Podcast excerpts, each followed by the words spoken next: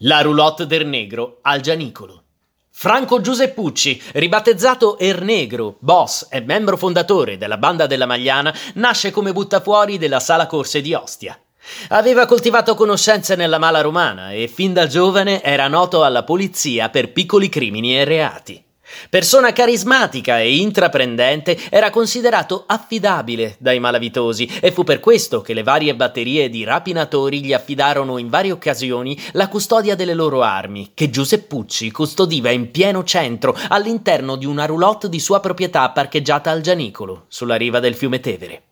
Questo avvenne almeno fino al 17 gennaio 1976, quando i carabinieri scoprirono tale nascondiglio e arrestarono Giuseppucci.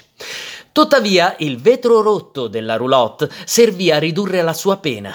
In sede processuale, infatti, venne a mancare il presupposto probatorio della sua consapevolezza, per cui la pena fu ridotta a qualche mese di detenzione.